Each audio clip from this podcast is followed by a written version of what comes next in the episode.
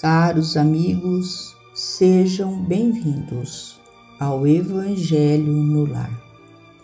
Que a paz do Mestre Jesus possa estar em cada um de nós, em cada coração, trazendo o alívio para as nossas dores do corpo e da alma.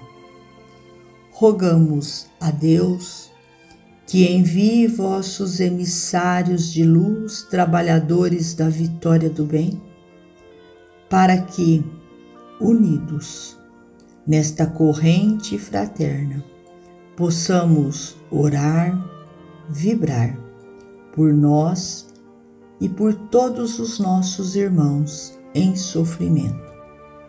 Do livro Ideal Espírita você está acamado?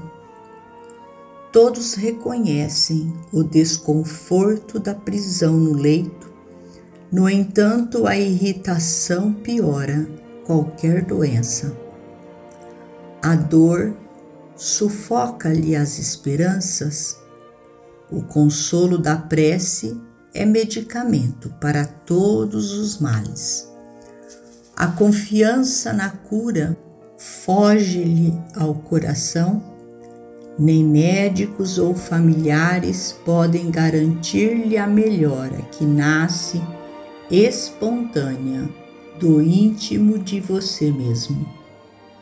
A revolta envenena-lhe a alma, a terra só é vale de lágrimas para os olhos do pessimismo a morte ronda-lhe os pensamentos, passagem para a espiritualidade, caminho de todos. O destino dos filhos ensombra-lhe as horas.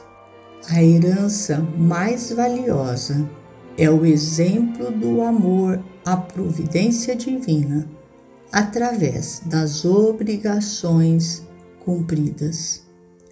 Saudades aflitivas laceram-lhe a memória, a mente é a nossa primeira farmácia.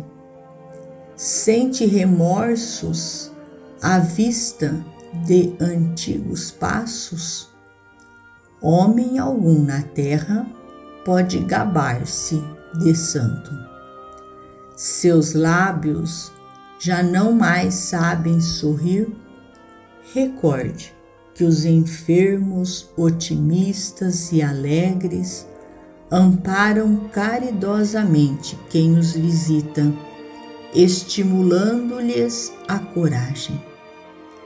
Guarde a certeza de que, se a luz do Evangelho é força no coração e brilho na consciência, a saúde está perto e todos os prognósticos são favoráveis ante o grande futuro. André Luiz. Finalizamos a mais um Evangelho no Lar, agradecendo a Deus, a Jesus, a Maria de Nazaré, nossa mãe amorada e a todos esses abnegados irmãos trabalhadores da vitória do bem, pelo amparo, auxílio e proteção. Fiquemos todos na paz do Mestre Jesus. Gratidão, ó Deus, gratidão, ó Pai. Fiquemos todos com Jesus e até amanhã, se Deus assim o permitir.